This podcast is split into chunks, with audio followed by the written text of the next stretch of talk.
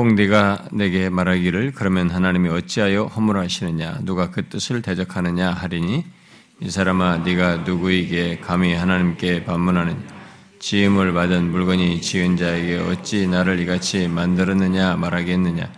토기장이가 진흙 한 덩이로 하나는 귀 있을 그릇을 하나는 천 있을 것을 만들 권한이 없느냐?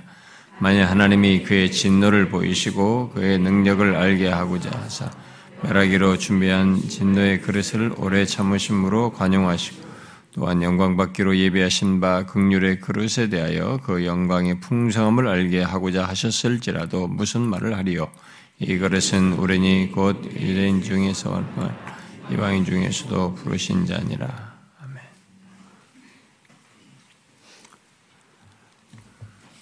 음, 금년에 이 금요일은 마지막 금요일이네요. 아, 음, 그 로마서를 길게 하는 게 좋겠습니까? 이게 빨리빨리 끝내는 게 좋겠습니까, 여러분? 네? 좀 어쨌든 제가 이 로마서를 하면서 얘기했지만은 예, 로마서를 처음부터 끝까지 들을 수 있는 이게 같이 말씀을 묵상할 수 있는 기회가 우리 인생에 드물기도 하고요. 예, 그렇게 하는 사람은 복이 있다고 했습니다. 근데 제가 이런 말을 했을 때 들었던 사람들이 있는데도 못 참여를 못 해요, 중간에. 이런 일로 저런 일로. 그리고 영적으로 힘들어서. 그러니까 어떤 상황이 어려워서도 그렇기도 하지만 자기 영혼의 상태가 이걸 못 버티는 거예요. 지속해서 들을 수 있는 그 상태를 유지를 못하는 거예요. 참 불행하죠. 그래서 제가 이게 다 우연하게 맘만 먹으면 되는 것은 아니에요. 어? 아, 이런 기회를 다 갖는 게 아, 진짜 굉장히 복입니다. 음. 하여튼 누구에게든 마찬가지로 봐요. 저는 어떤 신자가 자신의 인생 속에 로마서를 이런 말씀을 로마서를 처음부터 끝까지 이렇게 쭉 같이 어, 그 현장에서 이렇게 음, 말씀을 배우고 이럴 수 있는 기회를 갖는다는 것은 어, 저는 그건 정말 복이라고 보고요. 어, 특별하다고 생각합니다. 어떤 이제 외부 교인이 질문을 했습니다. 음, 요즘 아주 이제 혼란스러우니까 나라가 여러 가지 혼란스러우니까 이제 저한테는요, 이, 어, 이 우리 이 설교를 들으시는 외부교인들의 이게 예, 가끔 이제 그런 질문도 있고요. 음, 저한테 이렇게 카드도 보내주시고 네, 외국에서도 보고요. 네, 카드 보내주시고 제가 지난번에 아, 제가 아, 저는 네, 교회를 섬기는 게 목사지만 저는 개다, 네, 쉽독이다라고 그런 말 했는데 그 듣고 어, 그대로 영어로 쉽독 이렇게 해가지고 카드도 보내주시고 외국에서 보내신 거예요. 자기들끼리 모여서 어, 이게 로마서도 공부도 하시고 설교도 들으시고 예, 그러다 보니까 이제 저한테 이렇게 시사적인 것도 질문하시고 근데 사실 제가 정치 얘기나 무슨 시사적인 얘기 그렇게 많이 하는 사람이 아니잖아요. 성경만 주로 얘기하지 그런 것들 하더라도 그 기저에 좀 분배라도 하는 얘기는 하지 제가 그런 걸 거의 말하지 않지 않습니까? 이제 그분들은 궁금한가 봅니다. 아, 예, 제가 이 이런 시세에 대해서 여러분 옛날에 9.11 사태 딱 벌어지고 났을 때 뉴욕에서 제 설교 들으시는 한 성도님이 저한테 전화하셨어요. 막 목소리를 떨면서 그 현장에 자기 이제 그, 그 도시에 자기가 있, 다 보니까 어, 공포가 막 확 밀려온 거예요. 그 하여튼 뉴욕 그 사람들이 굉장히 공포가 있었다고 그러더라고요. 그, 그, 그걸 현장에서 무너진 걸 봤기 때문에. 그러니까 이게 어떻게 이해되냐. 하나님이 어떻게 이해되냐. 목소리를 떨면서 저한테 전하셨더라고요. 해석해달라는 거예요. 이런 상황을 어떻게 하면 좋겠 그러니까 뭔가 우리들이 벌어지는 이런 것에 대해서 이제 뭔가 좀 성경적인 입장에서 이런 걸 좀 분별하고 뭐 말해주기를 아마 바라는 것 같습니다. 그래서 저한테 이제 질문하신 분이 아, 이 좌파는 어? 이, 사상적으로 좌파는 반기독교적이지 않느냐. 어? 그런데 지금 이 좌파 정부가 들어서서 예, 기독교에 대해서 반기독교적이고 이렇게 여러 가지 하는데 이것을 기독교인들은 그걸 대항해야 되지 않느냐. 어? 그래서 좌파 정부는 반기독교적이라고 봐야 되지 않느냐. 이렇게 질문하고 거기에 대해서 내 생각이 어떠냐 질문하셨어요. 에, 여러분 이 좌파라고 하는 이런 에, 이 우리가 흔히 우파 좌파로 나누는 뭐 보수당 아, 진보파 이런 식으로도 이제 좀 변형시켜서 말을 하지만은 아, 좌파라고 해서 반드시 반기독교적으로 볼 수는 없습니다.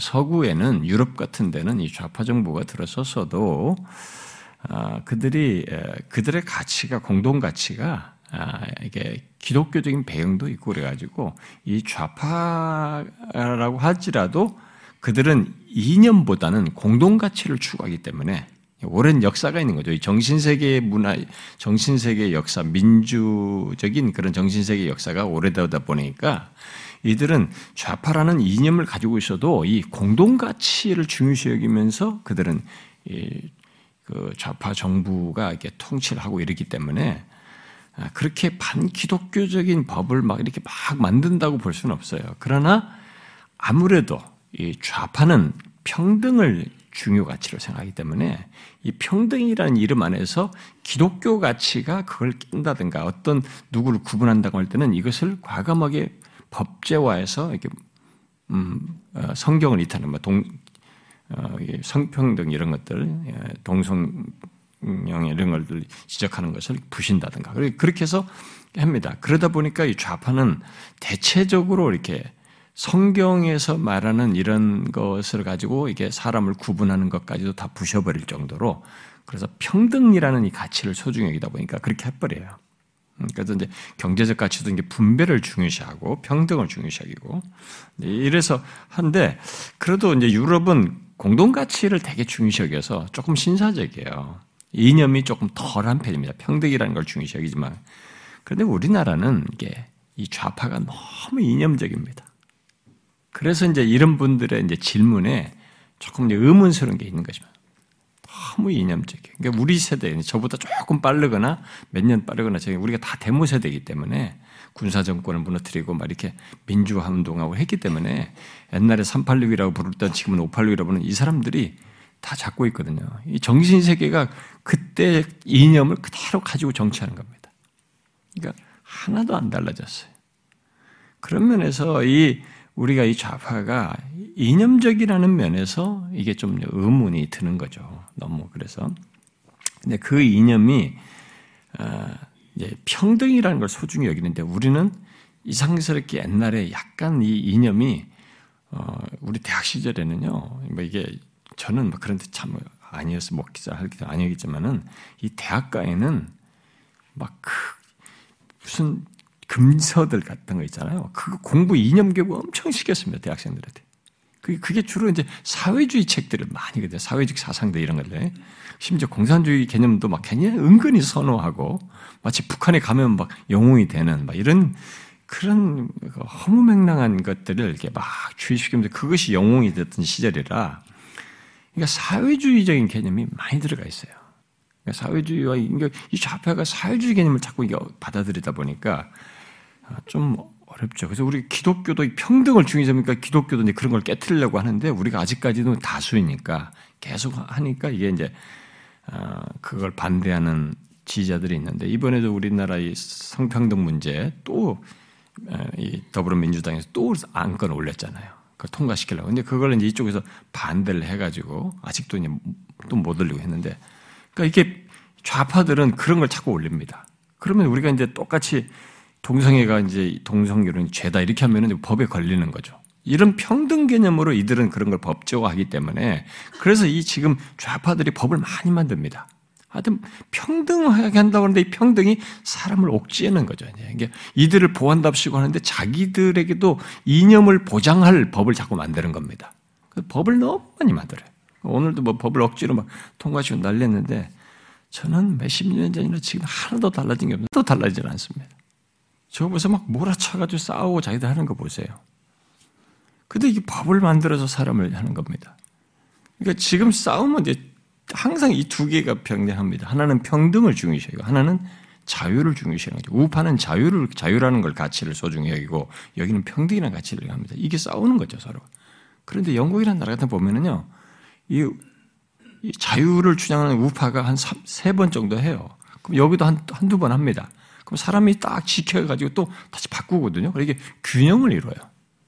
예, 그래가지고 그런 일을 하는데 아마 우리들도 이제 이런 걸 경험하면서 하겠죠. 아, 근데 문제는 교과서 같은 걸 자꾸 바꾼다는 겁니다. 우리가 이런 것까지도 이념적으로 하면 안 된다는데 아이들에게 예를 들어서 좌파 정부를 했던 대통령들은 중요하게 거기에 기술하고 우파 정부의 지도자들은 대충 지도를 이런 식의 편향된 이 교과서를 만들어서 아이들을 가르친다는 것은 내가 볼 때는 아주 잘못된 거죠. 그래서 아마 이분이 질문한 것 같습니다, 저한테. 이런 것은 반기독교적인데 우리가 이걸 하지 않냐. 우리 사실 조국 같은 음, 그전 장관 같은 경우는 만약에 그, 그 분위기가 그 박근혜 정부 때 같은 분위기였으면 바로 이 사람은 깜빵에 바로 잡혀갔을 겁니다. 그럼 당연히 갔어야 될 상황이죠. 모든 것 보면은. 근데 지금은 또 대세가 이게 분위기가 이렇게 압도하니까 법이 이 분위기를 따라서 법이 때려져요, 이게. 그러니까 우리가 이게 기준이 없는 거죠. 이런 상황이어서 어, 이, 이런 질문에 대해서 분명히 뭐 반기독교적인 색채가 농하긴 하지만 그렇다고 우파라고 그래서 꼭 반드시 그들에게도 반기독교적 없느냐면 그건 아니거든요. 그들에게도 있긴 있습니다. 근데 좌파가 항상 평등이라는 가치 때문에 이런 것까지도 어, 많이 그래서 반기독교적인 색채가 확실히 농합니다. 음, 그래서 지금도 이제 그런 걸 경험을 많이 하는데 근데 우리들은 잘 모릅니다. 평등이라는 것은 막 돈 퍼주고 나누고 막 이렇게 하니까 이게 어떻게 될지 모르고 그냥 여기 빠져들어가는데 이런 것으로 인해서 우리가 다음에 사람들은 아마 이제 반응을 하긴 할 겁니다. 근데 우리는 내가 볼 때는 서구하고 좀 다른 것 같습니다. 우리는 너무 이념적이어서 이게 막 데모 세력이 있잖아요. 막 때를 쓰는잖아요. 이게 법과 합리가 통하는 게 아니라 막 때를 써서 부시고 이게잖아요. 이런 게 너무 강해서 이분이 염려하는 그런 염려가 사실 우리 현 속에 좀 있긴 있어요. 음, 그래서 그렇다고 그래서 획일적으로 말하기는 어렵습니다. 어, 저는 어, 우리가 하여튼 이런 배경에 있는 이런 걸 잘 분별하긴 하되 뭐 기독교가 어느 한 파의 일부이다 이렇게 말하는 것은 어, 좀 단정하기는 좀 어렵다고 봅니다. 그러나 우리나라는 좀 특이한 건 사실이에요. 음, 근데 굉장히 고민이 많은 것 같습니다. 이게 뭐 굉장히 고민을 만들어 하셔요. 지금 성도들 나이 드신 분들은 어디 가면 뭐 이러지도 못하고 저러지 못하고 막 편중되니까 어떻게 될지 모르는 것 같습니다. 그래서 이게 좀 이런 걸 성경적으로 좀 말해줄 수 없나 이렇게 말을 하는데 아마 그 배우의 이런 것을 우리가 그리스도의 공동체 안에서는 이런 정치적인 얘기는 하지 말고 자기가 개인적으로 이런 걸 좀 잘 연구해서 사람들의 색채, 이 사람이 어떤 정신적, 정치적인 신념을 가지고 있고, 과연 이런 것들 성경과 일치되는 것들 주장하는지 이런 걸 봐가면서 아마 지지하고 안 하고를 투표권 행사를 통해서 나타내야 되지 않을까, 뭐 이렇게 생각이 듭니다. 자, 아마 충분한 대답이 안 됐겠습니다만은, 어, 어, 이 정도만 얘기하고 싶습니다. 자, 이 지난 시간에 우리가 그 앞에 14절부터 음, 18절에서 음, 어, 하나님께서 어, 극률이 여길 자를 극률이 여기고 하고자 하는 자를 아, 완악하게 예, 그래서 하시고 있는 자를 완악하게도 하신다고 하는 것 어, 그런 것에 대해서 이렇게 말을 한 것을 가지고 하나님이 그렇게 하신다 그러면은 특히 하나님께서 하고자 하시는 자를 완악하게 하신다면 하나님이 어찌하여 그런 자들을 비난할 수 있느냐라고 하는 이 반문에 대해서 20절부터 21절의 세 개의 질문으로 대답한 것을 우리가 살폈습니다. 무엇이었습니까? 20절 상반절에서 어, 사람과 하나님에 대해서 얘기를 한 거죠. 20절 음, 상반절에 20절 하반절이죠.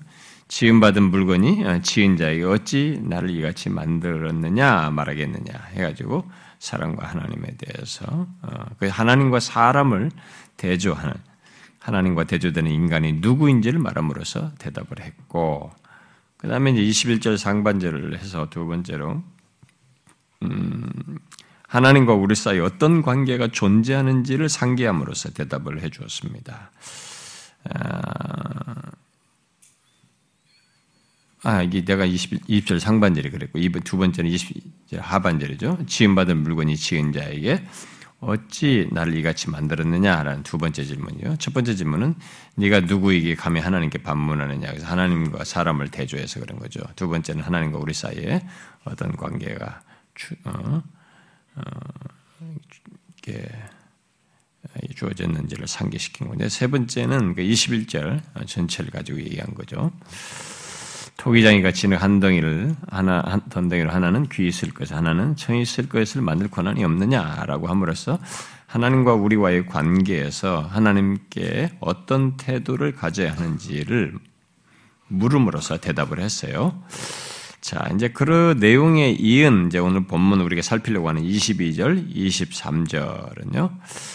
이 앞선 내용에 대한 어떤 결론을 담고 있는 이제 24절까지 이렇게 해가지고 이 내용은 어 앞에 20절 하반절과 21절 21절에서 말한 그 유추죠. 만든 이와 만들어진 물건, 그 다음에 토기장이와 진흙이 해가지고 그, 그 유추의 기저에 깔린 내용을 이제 확대 적용한 것이라고 보면 되겠습니다.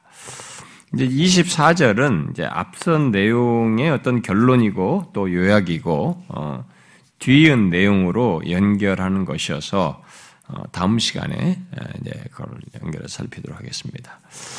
자 여기 22절, 23절은 앞에서 음, 누구에게는 극류를 또 누구에게는 진노를 나타내시는 것에 대해 말한 것을 좀 확대해서 반복하고 있습니다. 아, 곧 만일 하나님이 그의 주권적인 그 권리로 어떤 것은 진노의 그릇으로 또 어떤 것은 극률의 그릇으로 삼으신다면 우리가 무슨 말을 하겠느냐라고 묻고 있는 것입니다. 자, 여러분은 바울이 앞에서부터 계속 말해온 누구에게 진노, 또 누구에게 긍휼을 베푸는 것을 반복하면서 특히 앞에 20절 하반절부터 21절에서 말한 것을 확장해서 그 내용을 반복하는 것에 대해서 아, 또 반복한다. 이 내용이 뭐 지금 계속 이내지 앞에 얘기했는데 또, 또 비슷한 얘기 또 한다. 이렇게 할, 생각하면서 좀 이렇게 바울이 이렇게 자꾸 어떤 얘기를 반복하는 것에서 여러분이 불편할지 모르겠어요. 아, 그러나 바울은 이미 이런, 이런 반복을 많이 할 때마다 내가 여러분들 상기시켜 주었다시피 바울은 수신자들에게 앞서서 말한 어떤 논지가 좀 더 정확해지고 온전해지고 이 사람들이 듣는 편지 수신자들이 그걸 충분히 이해해서 잘 수용하도록 하는데 그런 목회적인 그런 마음으로 이렇게 설명을 잘 해주고 있는 것입니다. 그러니까 상당히 목회적인 차원에서 반복하고 이렇게 확장 설명해 주는 거죠. 어, 그래서 이 진리의 반복이 오히려 더 유용하고 온전케 한다는 면에서 다시 이렇게 언급을 하는 것입니다. 아, 바울은 여기서 그래서 만약으로 시작을 해놓고 이제 문장을 쭉 언급을 하는데 21, 23절에요. 어, 이제 만약 했으면 뭐뭐 한다면 하고 그다음 그다음에 뒤에 귀결절이 나와야 되는데 귀결절을 별도로 말하지 않고 어, 이렇게 마치 그 앞에 귀결절에서 말할 것을 이 앞에 만약 해놓고는 거기다 그냥 묶어버렸어요. 그 안에 내포해서 언급을 하고. 그래서 문장이 좀 약간 어색해 보이는 문장을 하고 있습니다. 근데 이런 방식이 성경에도 다른 데도 나와요. 어쨌든 바울은 여기서 만약으로 시작하여서 귀결문에서 말할 내용을 이, 이 내용 안에 그 문장 안에 담고 뭐 담아서 말하는 방식을 취해서 어, 내용을 우리에게 말해주고 있습니다. 그런데 여기서 지금 말하는 논제는 결국 만일 하나님께서 누구는 진노의 그릇으로 또 누구는 극률의 극률의 그릇으로 삼으셨다면 그렇게 주권적으로 행하시는 하나님에 대하여 우리가 무슨 말을 하겠느냐라는 것입니다. 그래서 계속 하나님의 주권적인 자유를 계속 지금 문맥상에서 여전히 강조하고 있습니다. 자, 그런데 바울은 그것을 더 풍성한 내용을 첨가하여서 지금 말을 하고 있어요. 22절과 23절에서요. 그래서 여기서 우리가 먼저 주목할 말은 알게 하고자 하사라는 거죠. 알게 한다, 알게 하다라고 알게 하고자 하사라는 말씀입니다. 자, 이 말은 22절 알게 하고자 한다는 말이 22절, 23절에서 반복되고 있죠. 반복돼서 강조되고 있습니다. 자, 22절은 하나님의 진노와 진노의 그릇에 대한 하나님의 능력을 말함으로써 반복하고 그 말을 쓰고 있고 23절은 극률의 그릇에 대한 그 영광의 풍성함을 말하면서 그것을 알게 하고자 한다라고 음, 각각 말을 하고 있습니다. 그래서 여기서 음, 어떤 사람은 진노의 그릇으로 어떤 사람은 극률의 그릇으로 것에 대해서 말을 하는데 이 서로 다른 그릇은 21절에 비추어서 연결해 보아야 합니다. 21절에 그 토기장이가 진흙을 가지고 토기장을 빚는 것에 연결해서 봐야 됩니다. 그래서 여기 그릇들은 모두 알게 하고자 하는 도구들인 것을 말해주고 있습니다. 음, 알게 하고자 하는 도구로 지금 이, 이 그릇이라는 것을 지금 그런 의미로 쓰고 있네요. 알게 하고자 하는 도구로 말을 하고 있는 것입니다. 곧 하나님의 긍휼을 드러내어서 어, 긍휼을 드러내 긍휼을 통해서 어, 예, 하나님이 어, 영광이 풍성함을 알게자 하고자 하는 것이고 또 한쪽에서는 그 진노 심판을 나타냄으로써 하나님의 능력 예, 그분의 어떠함을 나타내는 도구로 진발을 하고 있습니다. 자 이런 문맥의 흐름 속에서 어, 이제 본문은 각각의 그릇에 대하여 하나님께서 하고자 하셨다는 것을 강조하면서 하나님이 그렇게 하신다는 하나님의 주권적인 의지를 계속 강조합니다. 하나님이 그의 진노를 보이시고 그의 능력을 알게 하고자 하사라고 말을 하고 극률의 그릇에 대하여 그 영광의 풍성함을 알게 하고자 하셨다라고 말을 하고 있습니다. 자, 하나님의 이, 그, 그, 이제, 그런데 여기서 이 하나님의 주권적인 의지를 그런 식으로 해서 이중적인 방식으로 하나님의 주권적인 의지가 진노의 그릇을 통해서 어떻게 알게 하고자 하는 방식으로 또 여기는 극률의 그릇을 통해서 뭔가를 알게자 하는 방식으로 이 주권적인 의지가 결국 이런 이중적인 방식으로 나타나고 있습니다. 자, 진노의 그릇과 극률의 그릇을 삼으시는 것을 통해서 자, 그럼 어떻게 그러한가죠? 여기 하고자 하사라는 이 말은 그래서 하나님의 강한 의지, 주권적인 의지를 강조하고 있습니다. 앞에 18절과 19절에 하고자 하시는 분의 주권적인 의지, 그리고 뜻에 연장 하여서 말을 하고 있는 내용들이죠. 여기 하고자 하사는. 자, 그것은 그래서 단순히 하나님께서 하고 싶어 하셨다라고 하거나 하나님이 그냥 소망한다, 소원한다 라는 그런 내용이 아니고 하기로 결단했다고 하는 그런 강한 의지를 표현하는 말입니다. 자, 그러면 무엇에 대해서 이런 강한 의지를 드러내셨다는 것인가? 그죠? 자, 먼저 22절에서 하나님께서 그의 진노를 보이시고 그의 능력을 알게 하는데 그런 주권적인 강한 의지를 드러내신다고 말하고 있습니다. 자, 여러분들이 그냥 어, 성경이 뭐라고 말해 풀이를 듣듯이 설명을 들으면 안 되고 이 말하는 내용을 잘 이해를 해야 됩니다. 신앙적으로 우리가 이해를 잘해야 됩니다. 하나님이 이렇게 하고자 하시는 강한 의지를 무엇에 나타내시느냐라고 할 때 첫 번째로 22절 말한 것은 그의 진노를 보이시고 그의 능력을 알게 하는데 그의 주권적인 강한 의지를 드러내신다는 것입니다. 자, 이미 17절에서 하나님은 그런 것을 바로를 통해서 나타내시는 것을 샘플로 우리가 말해 줬어요. 어? 이렇게 말했죠. 너로 말미암아 내 능력을 보이고자 하신다라고 이렇게 말씀을 하셨습니다. 아, 그, 그것은 본문 22절에 어떤 사례가 되는 거죠. 22절에서 말하는 것이 한 사례로 말할 수 있죠. 자, 그렇다면 본문의 이 진노의 그릇을 어, 바로를 통해서 이제 우리가 생각해 볼 수 있어요. 그럼 이해가 좀 더 잘 쉬워지는데요. 이미 17절에서 우리가 살핀 대로 바로는 하나님의 능력을 보이고 어, 그의 이름이 온 땅에 전파되도록 하고자 하는 목적으로 세움받아 완악하게 하셨어요.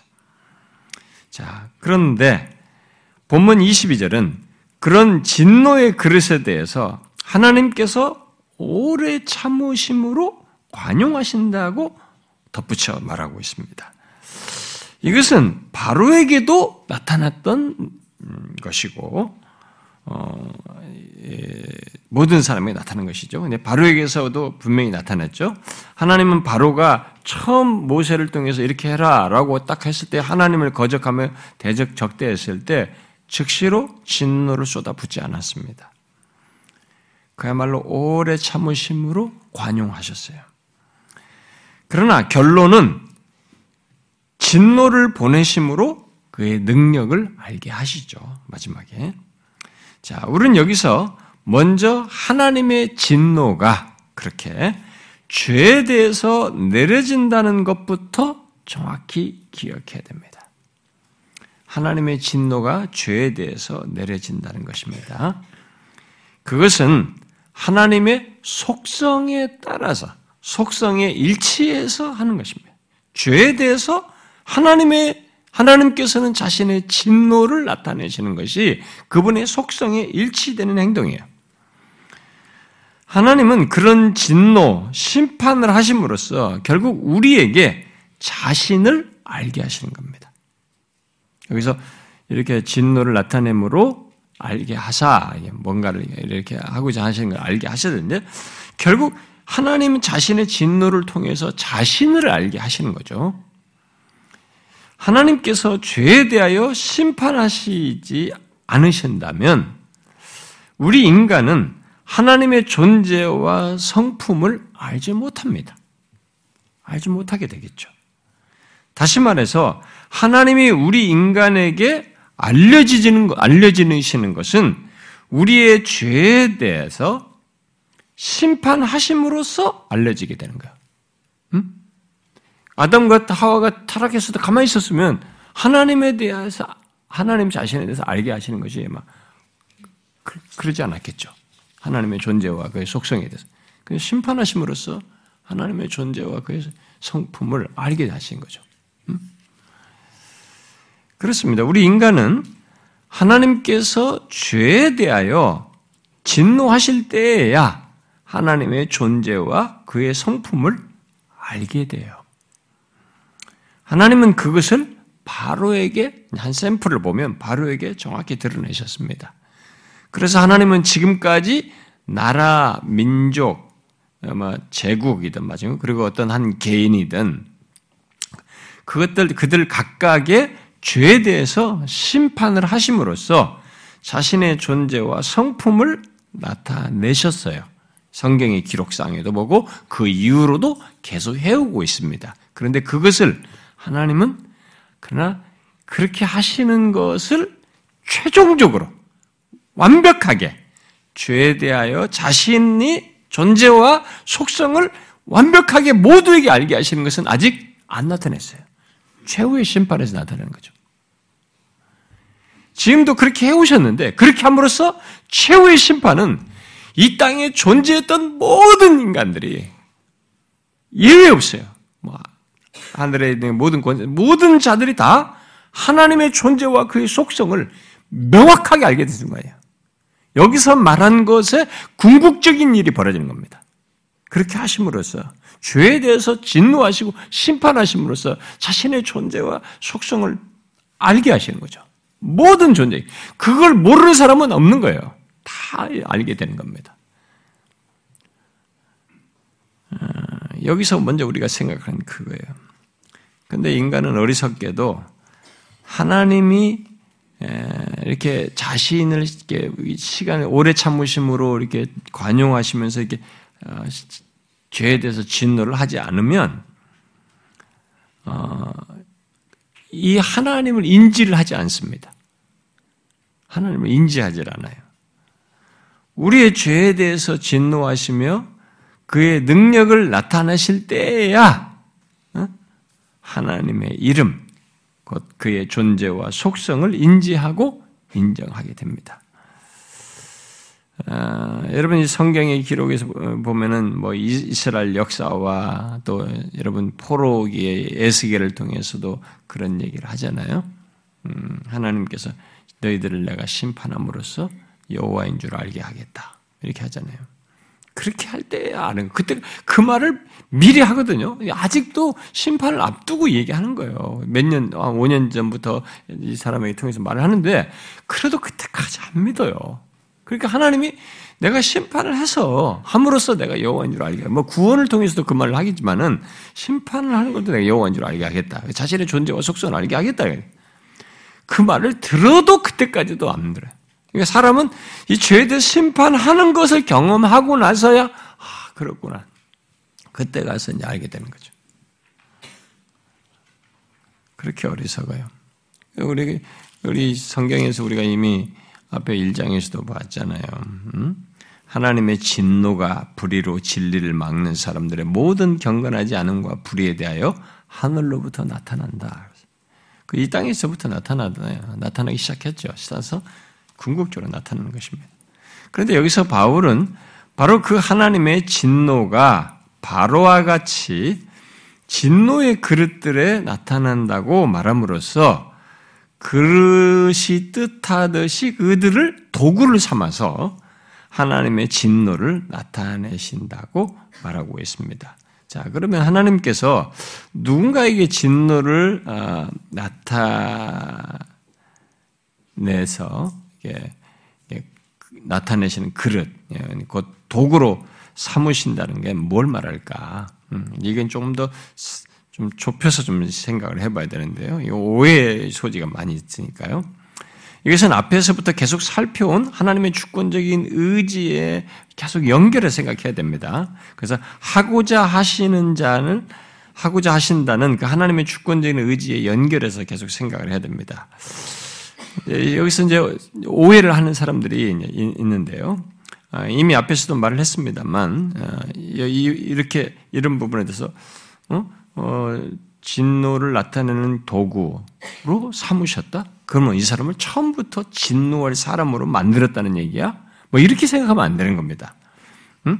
마치 하나님께서 진노할 대상, 진노할 목적으로 만든 것처럼 생각하면 안 되는 거예요. 여기 진노, 이 그릇이 이런 용어들을 그런 식으로도 이제 또 오버하는 사람들이 있단 말이에요. 그 말이 아니죠. 하나님은 결코 죄를 창조하지 않습니다. 응? 사람을 멸망할 길을 생각하고 멸망한 길로 만드시는 분이 아니시라는 거죠. 여러분 에스겔서에서 하나님은 그들이 멸망을 원치 않고 기뻐하지 않는다. 그들을 심판하는 걸 기뻐하지 않는다는 얘기를 에스겔 선지자를 통해 에스겔에서 많이 말하지 않습니까? 자, 이 말 앞에 그래서 이 어, 앞에서 21절에서 토기장이가 아, 같은 흙덩어리를 가지고 이게 천이 쓸 그릇과 귀 쓸 것을 만드는 것을 가지고 지난 시간에 얘기했잖아요.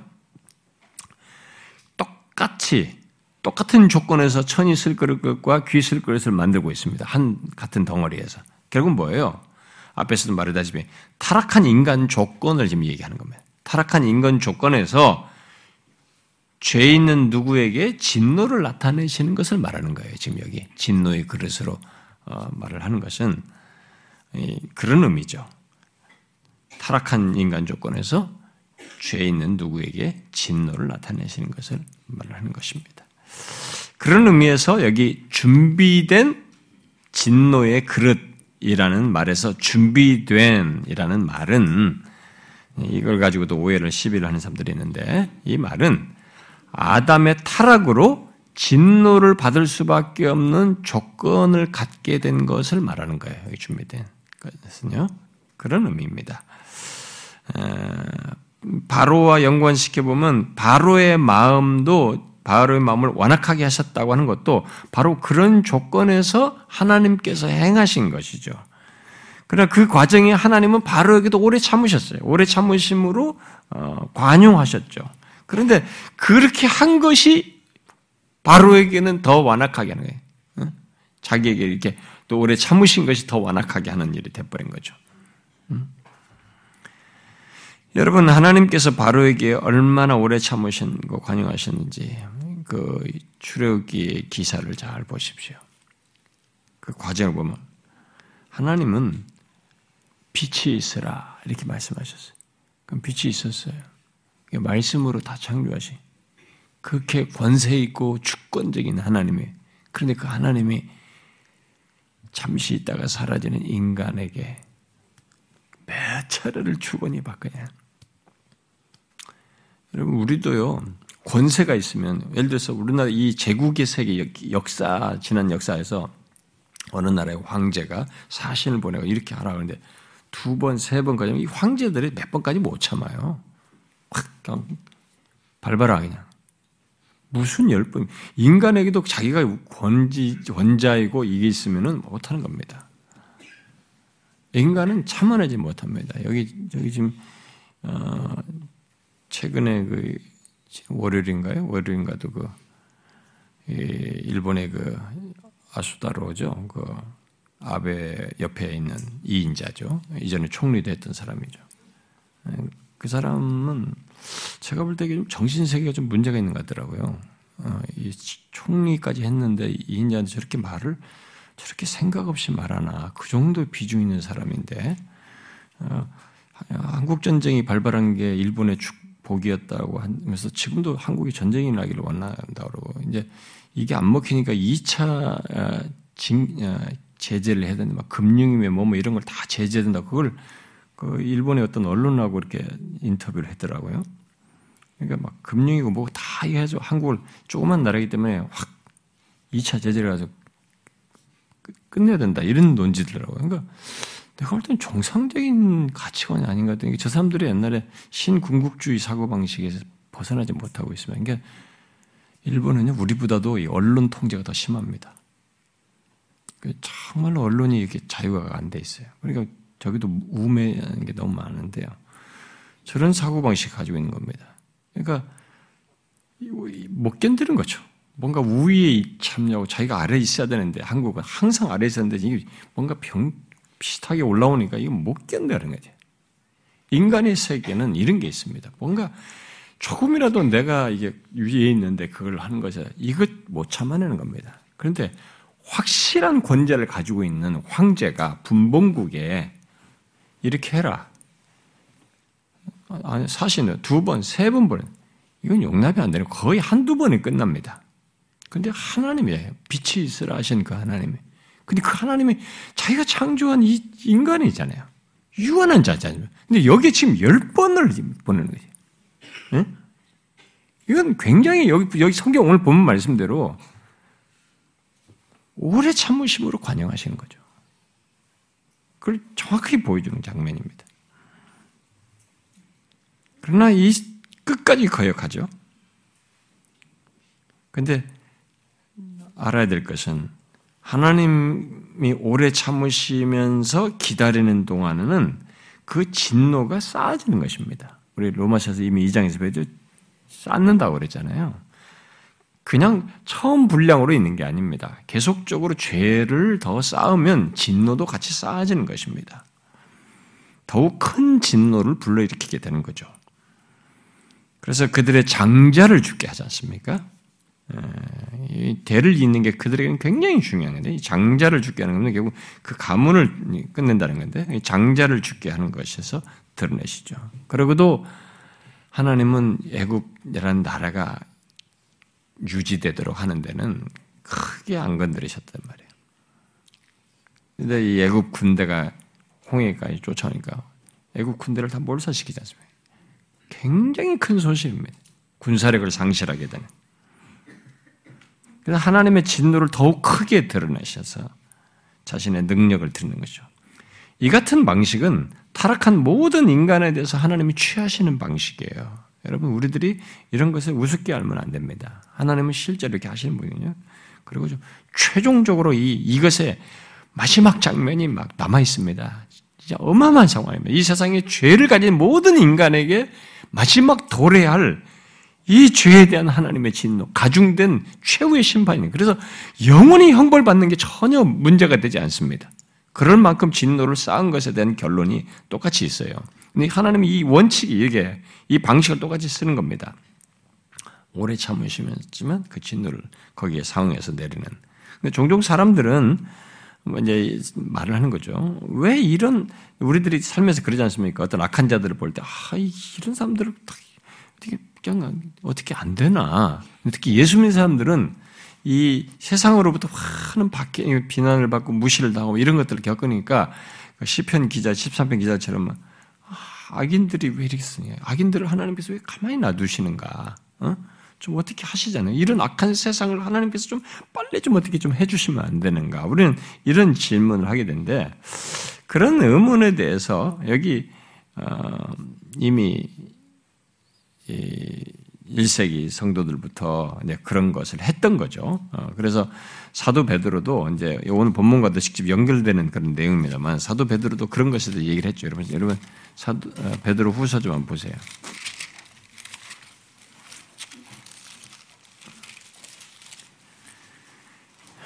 베드로 후서 3장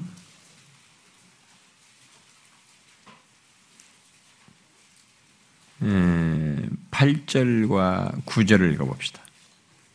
8절과 9절 읽어봐요. 시작. 사랑하는 자들아 주께는 하루가 천년 같고 천년이 하루 같다는 이 한 가지를 잊지 말. 주의 약속은 어떤 이들이 더디다고 생각하는 것 같이 더딘 것이 아니야. 오직 주께서는 너희를 대하여 오래 참으사 하루도 못지 아니 다 회개하기에 이르기를 원하니라. 자 여기서 사람들이 1세기도 그랬던 거예요. 아, 너무 고난스러우니까 이게 하나님께서 약속했는데 빨리 이렇게 안 하시나 막 그런 생각을 했던 거죠. 그러니까 우리들에게 빨리 악인들을 이 악한 세상을 좀 하나님 빨리 끝내시기를 원하는 이런 생각이 있는 것입니다. 여기서도 그러니까 주의 약속이 더디다고 생각하는데 더딘 것이 아니다. 응? 주께서 오래 참으시고 있는 거다. 참고 있는 거예요. 오래 참으심으로 관용하고 있는 거죠. 지금요. 음. 뭐이 구절을 보니까 뭐 설명하고 싶은 생각이 많이 나오지만 그 절제를 해야 될 것 같고 지금 이, 이거에 대해 집중해야 될 것 같은데요. 그래서 일단 본문에서도 어, 바울은 하나님께서 멸하기로 준비된 그릇, 멸하기로 준비된 그릇에 해당하는 자들이지만 음? 그들에 대해서 오래 참으심으로 광용하신다는 것을 말해주고 있습니다. 그러나 이미 우리가 앞에 로마서 2장에서도 봤죠. 여러분 좀 앞에 로마서 2장 좀 잠깐 보세요. 2장에서 아, 말했다시피 사람들은 이렇게 하는 것을 조롱합니다. 음? 이게 그 아까 그 거기서도 그랬지만 예, 어, 로마서 2장 먼저 보시고 음, 음, 잠깐만요. 2장 먼저 4절을 보고요. 2장 4절을 봅시다.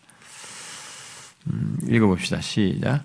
혹 내가 하나님의 인자하심이 너를 인도하여 회개하게 하심을 알지 못하여 그의 인자하심과 용납하심과 같이 길이 참으심. 음, 뭐 이것이 직접적으로 연관된 건 아니지만 사람들의 생각 속에는 이런 게 있는 겁니다. 하나님의 참으심이 풍성함을 이렇게 우습게 하는 거예요. 그러니까 오래 참으시는 거, 그 기간 동안 그런 것을 경험할 때 사람들은 좀 우습게 하는 경향이 있어요. 어? 어 지금 이렇게 오래 참으시고 있는 거 뭐가 그래서 이 기회를 주는 그런 시간들인데 사실은 사람들은 뭐 하나님이 없대 뭐 하나님인데 뭐가 있으면 뭐 왜 이래 이러면서 이게 우습게 하는 희롱하는 거죠. 그러나 바울이 본문에서 이제 오늘 본문에서도 말하듯이 하나님께서 자신의 진노를 이렇게 지체하는 이유가 있습니다. 응? 아까 우리가 베드로서도 읽었고 지금 2장 4절에서도 뭐 그런 것이 시사되고 있습니다만 이유가 있습니다. 어, 여기는 오늘 본문에서는 이제 그의 능력을 알게 하사라고 하는 것으로 설명하고 있고 17절에서는 하나님의 이름 바로 그의 존재와 속성이 드러나도록 하기 위한 것으로 말을 하고 있습니다. 네, 우리는 이와 관련해서 좀 추가적으로 하나님께서 지체하시는 것에 포함된 사실을 좀 덧붙여 알 필요가 있는데요. 하나님께서는 그 멸하기로 어, 준비된 어떤 이 진노의 그릇죠. 어, 멸망받아야 할 그들에게 진노의 그릇을 즉시 진노하지 않고 이 지체하시는 그것 속에는 어, 몇 가지의 성경이 말해주는 몇 가지 사실이 기저에 있습니다. 뭐 하나는 하나님께서 일단 오늘 본문이 말한 것처럼 그들에게 오래 참으심으로 관여하고 있는 것이 있는 것입니다. 그러니까 하나님이 진노를 하셔야 하는데 죄가 있고 죄에 대해서 진노를 하셔야 하는데 그게 지금 없다라는 말은 거기에 뭐가 지금 기저에 있냐면 하나님이 오래 참으심으로 관여하고 있는 것이 있는 거예요. 여러분 그걸 항상 알아야 됩니다. 내가 죄가 있는데 죄에 대해서 즉각적인 뭐가 없다는 것은 하나님이 아, 그 당연하죠. 하나님은 당연히 그러셨. 그런 거 없어요, 여러분. 그렇게 생각하면 안 돼요. 그런 거 없습니다. 오래 참으심으로 관용하시는 거예요. 그게 있어서 그 즉시 그런 일이 벌어지고 있지 않은 것입니다. 하나님 앞에서 죄를 지음에도 진노가 내려지지 않는 것은 하나님의 오래 참으심과 관용이 있기 때문이라는 사실, 이게 실제적으로 하나님께서 행하시고 있는 사실이라는 것을 우리가 기억해야 된다 이 말이에요. 그러나 하나님은 그렇게 하신다고 해서 뭐 하나님이 오래 참으심으로 이렇게 관용하신다고 그래서 그렇게 하신다는 것 자체가 사람들이 변화되느냐? 그건 아니에요. 그렇게 하신다고 사람들이 변화되는 것은 아닙니다. 바로에게 기회를 줬지만 변화됐습니까? 가론 유다에게 주님께서 시간을 줬지만 변화됐어요?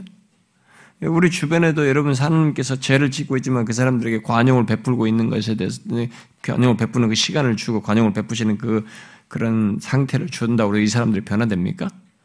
그것 자체가 변화되는 건 아니에요. 오래 참으심으로 관용하는 것 자체가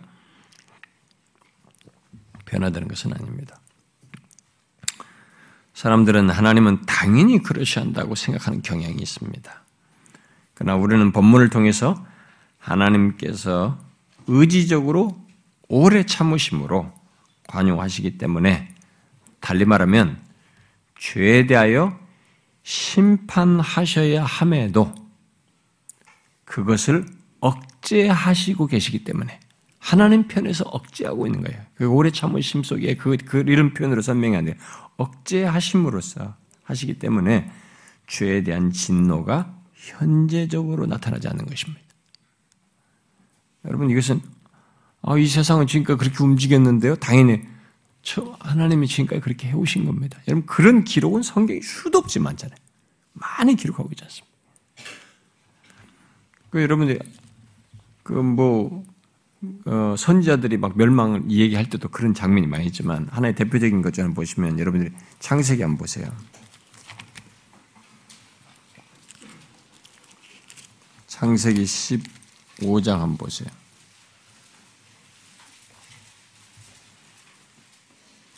이 아모리, 이 아모리라고 말하면 이제 이, 가난을 대표해서 말하는 건데, 어, 15장 16절. 이 배경상으로 읽기 위해서 여러분들 그, 어, 어, 그냥 16절만 읽읍시다. 16절. 자, 읽어봅시다. 시작.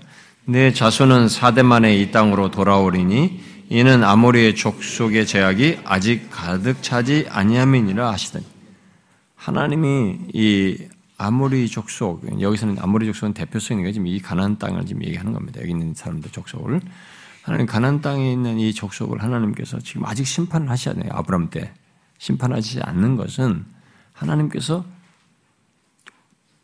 관용하시는 겁니다. 오래 참으시면서 기다려 주는 거예요. 근데 400년 뒤에 돌아올 때에는 그때 이들이 찬 거죠. 그래서 하나님께서 400년 뒤에 이스라엘 백성이 가나안 도고 들어갈 때 가나안 족속을 쓸어버려라.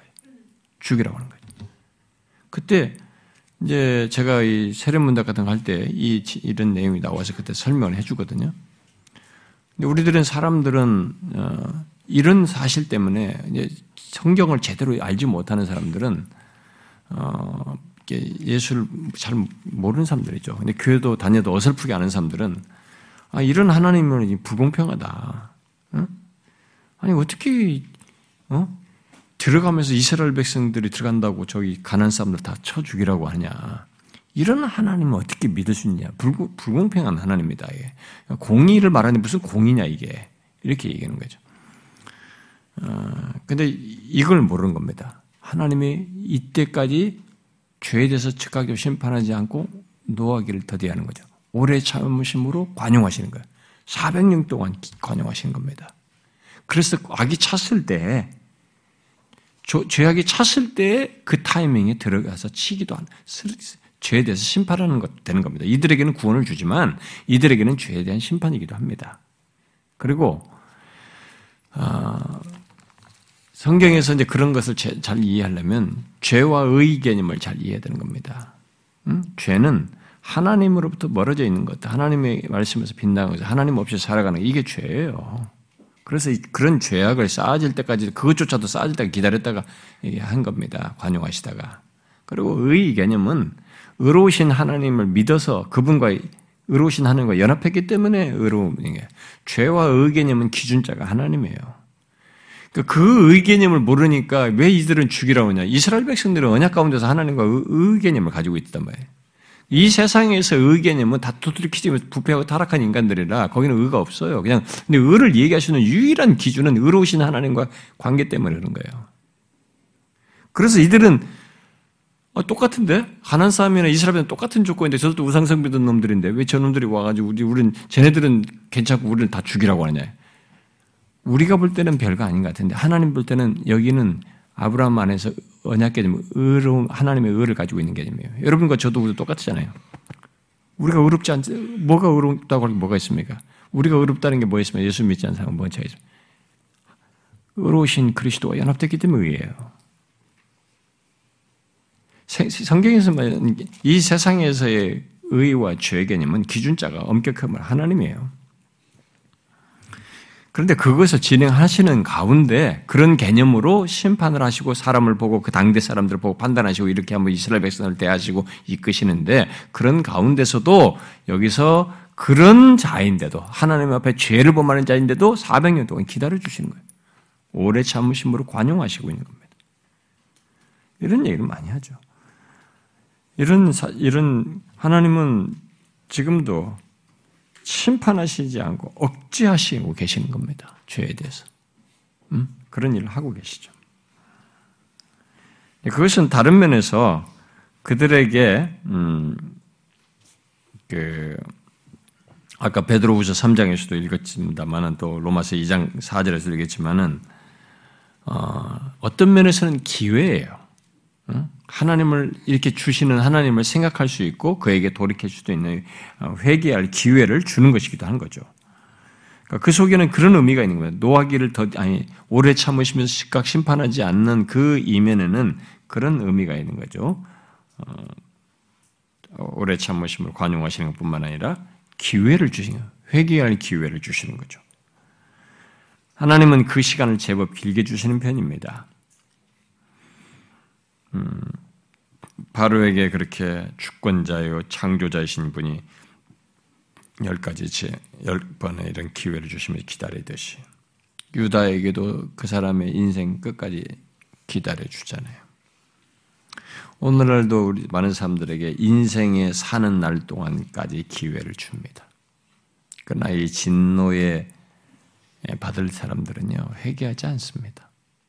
그 기간 동안에. 그래서 자기가 지은 죄에 대하여 심판을 받게 되는 거죠. 그래서 마침내 예, 하나님의 진노가 아, 임할 자들에게는 아, 아무런 핑계를 댈 수가 없는 것입니다. 그래서 여기 이렇게 즉각적으로 심판하지 않는 음? 음, 예, 그 이면에는 이런 사실도 있는 핑계 될 수 없도록 하기 위해서 나는 뭐 나는 뭐 이렇습니다. 나는 이렇습니다. 이런 핑계가 하나도 주어져. 너는 그만큼 시간을 줬고 기회를 줬고 이렇게 오래 참으심을 이렇게 했고 이렇게 했기 때문에 그리고 그 기간 안에 하나님에 대해서 듣고 어떻게 해야 될 것도 복음도 듣고 이런 걸 다 들으시는 기회를 줬기 때문에 거기에 대해서 음, 할수 핑계할 수가 없는 것이죠. 그리고 결론적으로는 하나님이 죄에 대해서 즉각 진노하지 않고 오래 참으심으로 시간을 지체하시는 것을 통해서 뭐예요? 궁극적으로 본문이 말하는 것을 드러내고자 하는 것이 이면에 있는 거죠. 뭡니까? 진노받게 될 그릇, 그 진노의 그릇에 대해서 하나님의 능력을 보이는 거죠. 하나님의 능력을 보이고 그의 이름이 바로 그의 존재와 속성이 드러나도록 하기 위함인 것입니다. 거기에는 이런 중요한 목적이 담겨져 있어요. 이면에. 그렇게 하지 않는 데는 그들을 즉각 심판하지 않는 데는 이 중요한 사실이 있습니다. 그 에스겔이 말한 대로 그렇게 함으로써 여호와인 줄을 알게 하는.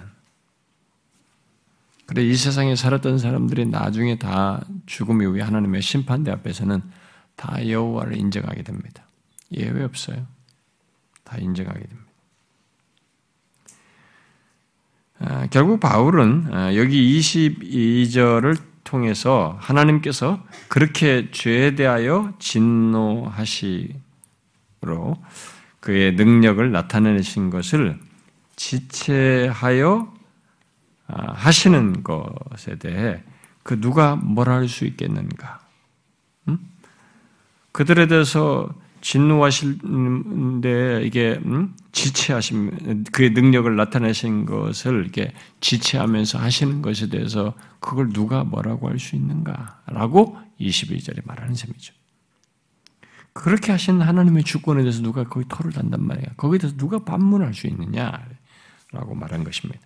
그리고 이제 그것에 연결해서 같은 논지로 23절의 내용을 말하는 것입니다. 무엇입니까? 진노의 그릇에 대해서 그렇게 어, 오래 참으시듯이 똑같이 하나님이 영광 받기로 예배하신 바 극률의 그릇에 대하여 그의 영광을 영광의 풍성함을 알게 하고자 하셨을지라도 누가 뭐라 할 수 있는가? 어떤 사람들에 대해서 긍휼을 베풀어 그렇게 한다고 거기에 대해서 누가 뭐라고 말하겠어? 그 말을 거지가 되는가라고 얘기를 하는 것입니다. 이 두 질문에 대한 대답은 둘 다 똑같죠. 하나님이 행하신 일은 무엇이든지 다 하나님의 존재와 그의 속성에 어떤 것을 드러낸다는 거죠. 하나님께서 죄인들에 대해서 진노하심으로써 자신의 존재와 속성을 드러내듯이 어떤 자들에게 긍휼을 나타내시는 것 나타내심으로써도 똑같이 그의 영광의 풍성함을 드러내신다는 겁니다. 하나님은 어, 그 앞에 22절에서 음, 그 하시고자 하시는 주권적인 의지를 진노를 보이시고 그 능력을 알고자 하는 거 하는데 나타내신다고 말을 했어요. 그런데 여기 23절에서는 그 하시고자 하는 주권적인 의지를 극률의 그릇에 대하여 그 영광의 풍성함을 알고자 알게 하고자 하는 것으로 나타내신다고 말하고 있습니다. 자, 왜 진노와 관련해서는 능력, 이름으로 말하고 극률과 관련해서는 그 영광의 풍성함으로 말했을까? 좀 일부러 표현을 달리하고 있지 않습니까? 자, 먼저 여기서 여기 23절의 내용은 앞에 16절 하반절과 18절 하반절과 병행 관계를 이루고 있는 것입니다. 음? 앞에 16절 하반절 오직 극률이 여기는 자는 여기시는 하나님으로 말미암음이니라. 어?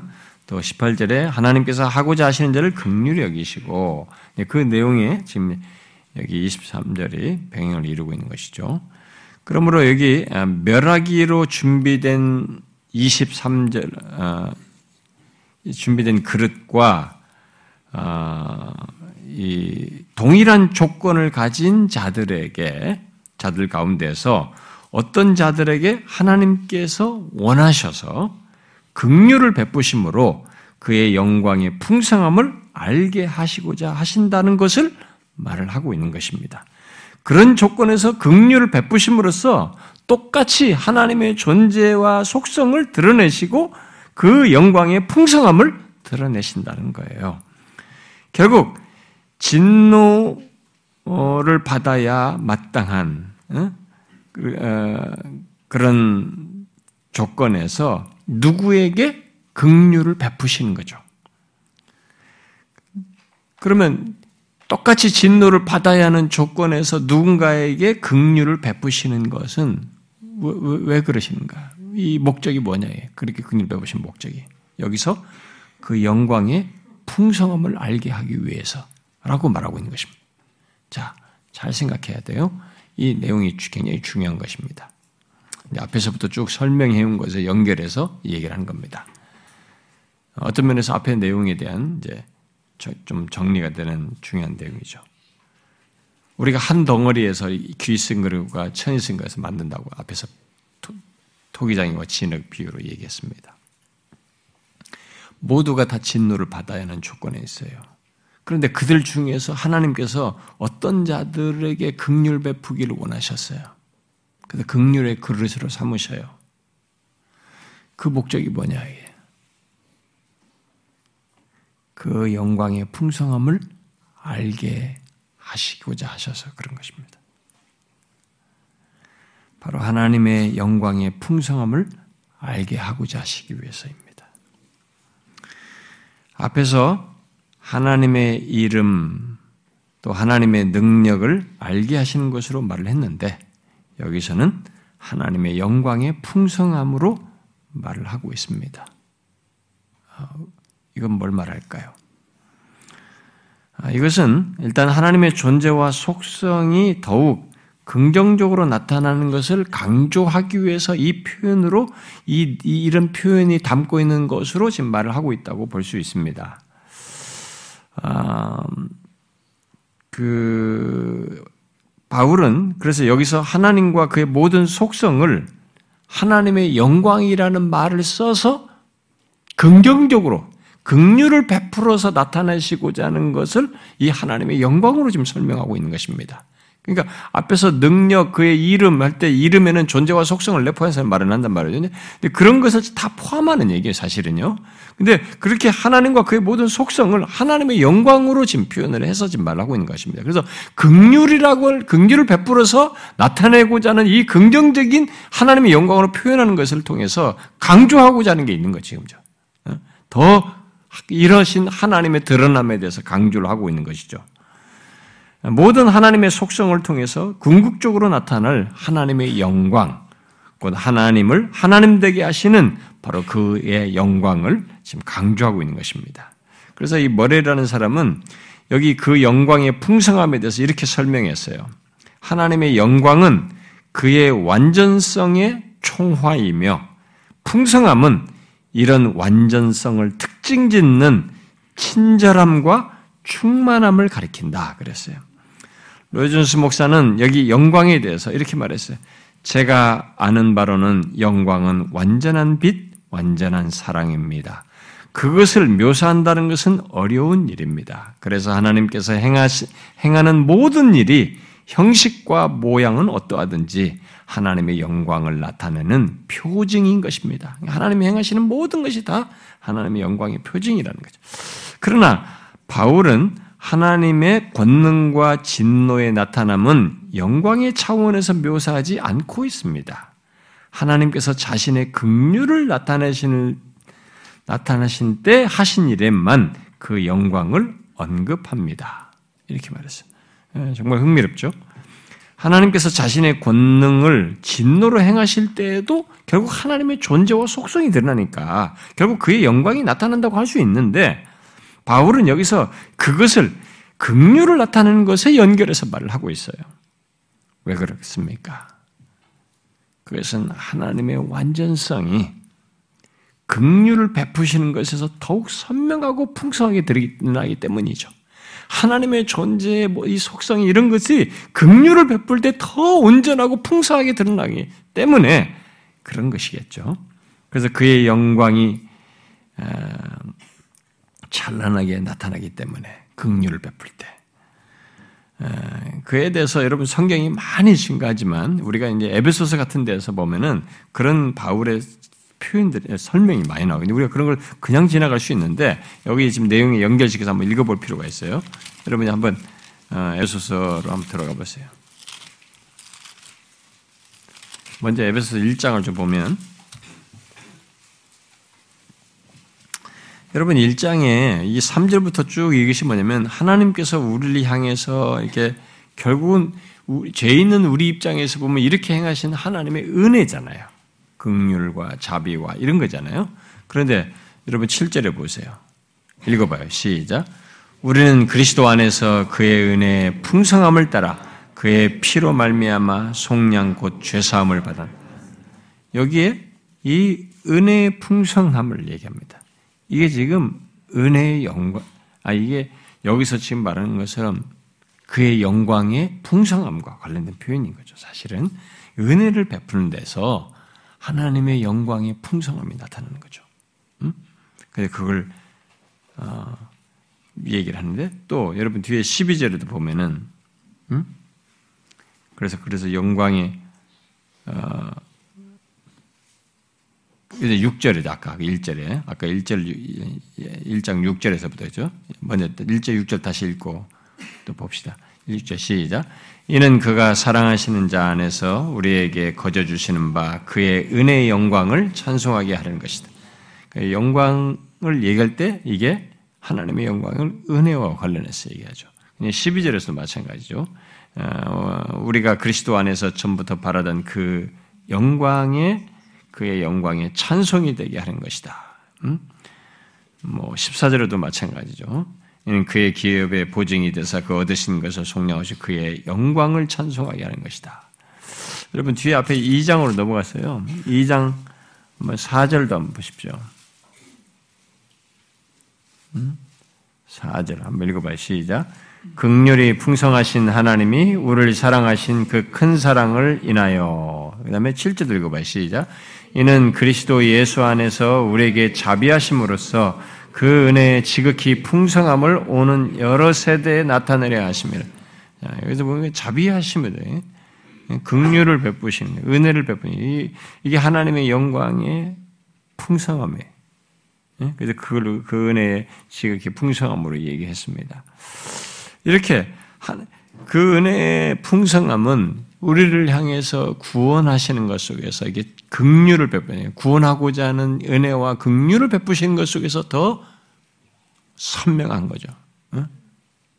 예, 그, 그래서 지금 여기서 이 진노에는 능력과 이런 걸 어, 속성으로 나타낸다고 했지만은 우리에게 긍휼을 베풀 구원하는 것에 대한 그의 영광의 풍성함으로 어, 이 얘기를 하고 있는 것입니다. 아, 그런데 여기 하나님의 영광은 23절 여기 본문 23절 상반절에 영광을 받기로 예비하신 바에서 말한 영광과는 다른 겁니다. 하나님의 영광의 풍성함과 앞의 영광은 다른 거예요. 23절 상반절에서 말하는 영광은 우리잖아요. 우리에게 주어진 영광을 말을 하는 것이고, 머레이가 표현한 대로요. 23절 하반절에서 말하는 영광은 밝히 드러나는 하나님의 영광을 말하는 것이죠. 네, 그럼에도 이 두 영광 사이에는 서로 상호 연관성이 있는 거죠. 왜요? 어떤 연관입니까? 아, 신자가 받는 복 또는 영광을 통해서 하나님의 영광의 풍성함이 나타나기 때문에 이런 연관성을 가지고 있는 거죠. 멸망할 자, 멸망할 자에게 극률이 베풀어져서 영광을 갖고 어, 드러내는 것이 바로 하나님의 영광의 풍성함이 나타나는 것입니다. 멸망할 자인데 똑같은 조건에 있는데 진노의 그릇에 똑같은 해당해야 할 자인데 그런 자에게 긍휼을 베풀어줘서 영광을 그가 갖고 드러내는 것은 결국 하나님의 영광의 풍성함을 드리는 거잖아요. 이렇게 절망적인 사람이 이렇게 한 것을 통해서 하나님의 영광의 풍성함이 드러나는 거죠. 예, 그런 연관성을 가지고 있는 것입니다. 그래서 똑같은 그 진흙덩이에서 어, 조건상으로는 아담의 타락한 조건에서 그런 조건인데 그들 중에 누군가에게 긍휼을 베푼 것에서 진짜 하나님의 영광의 풍성함이 선명함이 드러나게 되는 것이죠. 음. 그래서 여기 어, 영광을 받기로 예비하신 극률의 그릇에서 예비하신 여기서 말한 것은 앞에 22절에 진노의 그릇을 말하면서 준비된과 다른 말입니다. 다른 거예요, 여러분. 어, 그건 진노의 그릇을 준비했다고 그러죠. 앞에는 여기 영광 어, 극률의 그릇은 또 예비한 것으로 얘기합니다. 바울이 일부러 다르게 표현했습니다. 이 차이를 통해서 바울은 강조하고 있는 것이 있는 거죠. 뭐겠어요? 똑같은 조건이었다. 똑같은 조건에서 극률의 그릇들은 하나님께서 영광을 받기로 예비하셨다라는 것을 말을 함으로써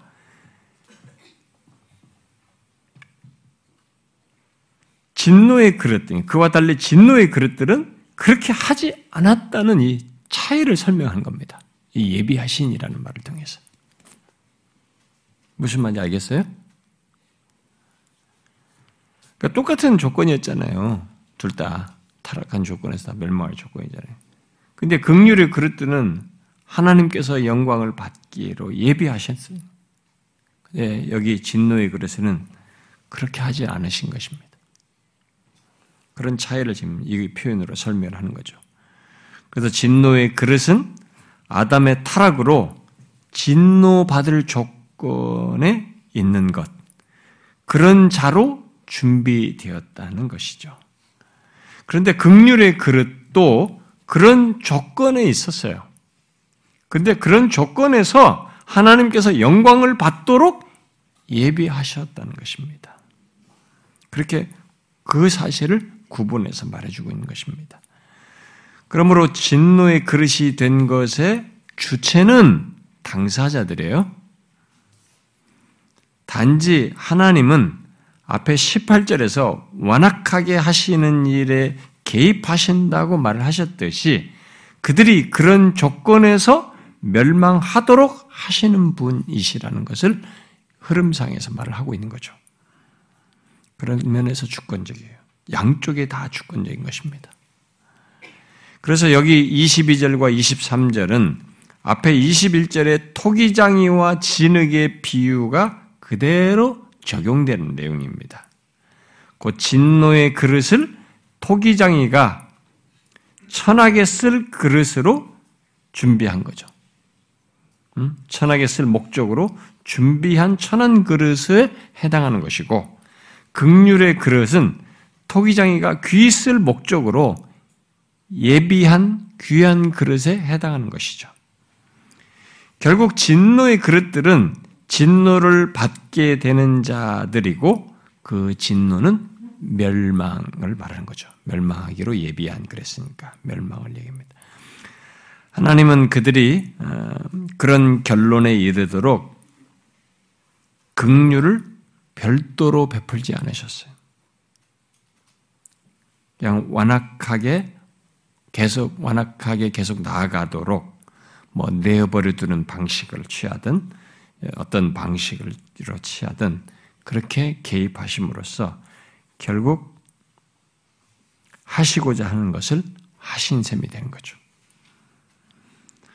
그러나 그것은 그들이 타락한 조건에서 산 것에 걸맞는 결론인 것입니다. 그래서 자기가 지은 죄를 지은 조건에서 거기에 상응해서 있게 된 결론으로서의 멸망인 것이죠. 어, 그래서 자기 죄에 대해서 책임자는 자기인 것입니다. 사실 극률에 입은 극률을 입은 자의 조건도 똑같습니다. 똑같은 그런 조건을 다 가지고 있어요. 토기장의 손에 있는 같은 흙덩어리에 해당하는 조건이 있기 때문에 다 똑같은 조건이에요. 그런데 그런 자들 가운데서 똑같은 조건 있는 자들 가운데서 어떤 사람들은 바로 예수 믿는 우리들은 극률의 그릇으로 삼으신 것입니다. 극률을 베풀어서 영광을 받기로 예비하신 거죠. 바로 우리를 영광을 받도록 하나님께서 예비해 주신 겁니다. 이렇게 하게 하신 이가 분명히 하나님이시다고 명확히 말하고 그건 우리 스스로 할 수가 없어요. 하나님이 하신 것입니다. 멸망받을 조건에서 오히려 영광을 받도록 예비하셨다. 하나님이. 이게 우리한테는 신비예요. 놀람이고. 왜 우리를 그렇게 하셨는가? 우리는 그의 주권의 근원에 대해서는 알지 못합니다. 그러나 그렇게 하신 하나님의 목적은 여기서 알게 됩니다. 뭡니까? 그렇게 하심으로써 멸망할 자를 극류를 베풀어 영광을 받도록 예비하신 하나님의 영광의 풍성함, 바로 하나님의 하나님 되심, 그의 완전함, 그의 존재의 광대하심, 그의 인애와 사랑의 무한하심을 드러내기 위함인 거죠. 나 같은 사람이 구원받음을 통해서 하나님이 얼마나 광대하신지 그의 은혜의 영광을 찬송하게 하는 거죠. 그의 인애의 무궁함을 하나님의 하나님 되심을 그의 완전함의 충만함을 그의 선하심을 찬양하게 되는 거죠. 여러분은 이런 부분에서 자기를 보면서 그렇게 생각하십니까? 이런 이해를 가지고 있습니까? 아, 내가 당연하지 이렇게 생각하십니까? 그런 사람 없죠, 여러분 우리들 중에. 저는 세월이 지나면 지날수록 저 같은 사람을 하나님께서 이유를 다 헤아리지 못하지만 예, 극률의 그릇으로 삼으셨다. 극률을 베푸셨다. 이건 형용할 수 없는 얘기입니다. 우리는 종종 뜻하지 않게 죄가 떠오릅니다. 다 회개했는데도 아픈 게가 주일 제가 성탄절에도 브랜드 그런 얘기를 두 건 했습니다만 원치 않는데 저의 지난날에 아픈 그런 것들 어? 그런 죄들이 탁 떠오릅니다. 정말 소름 끼칩니다. 그런 걸 생각하면은 아 정말 아무런 자격이 뭐 똑같고 그 이상이라도 예수를 아는 사람과 그 이상이라도 말할 수 있는 그 죄성 본성 그대로 다 가지고 있는 어? 그런 그대로 갖고 살 수 있었던 그런 사람이라고. 근데 그런 나를 하나님께서 극률 내어 그를 삼으셨다. 이걸 어떻게 이해하겠습니까? 영원히 찬양할 내용이에요. 그의 영광의 풍성함이다. 진짜. 그분의 영광의 풍성함을 영원히 찬양할 내용입니다. 그렇지 않습니까, 여러분? 그렇지 않아요? 세월이 지날수록 이 사실이 더 명확해지고 조금씩 더 깊어지네. 이런 사실에 대한 이해가. 두말할 것이 없습니다. 아, 어찌 나 같은 자를 하셨나.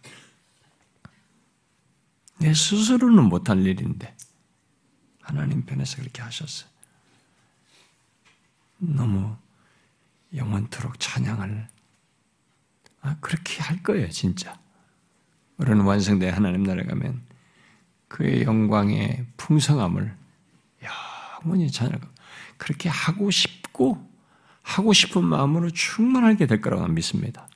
거기에 이르게 된 사람은 예외 없이 그런 모든 미스테리 그동안의 과거와 그래서 이런 것이 이루어진 전말을 다 하나님의 행하심에 대한 이렇게 하신 하나님의 그것을 헤아려 알게 됨으로써 막 기꺼이 충만하게 그의 영의 영광을 참여할 거라고 믿습니다. 지금부터 그러고 싶은 마음이 있어요. 부인할 수가 없습니다. 예, 바울이 오늘 본문에서 그 사실을 구분해서 강조해주고 있습니다. 긍휼을 입은 자들에게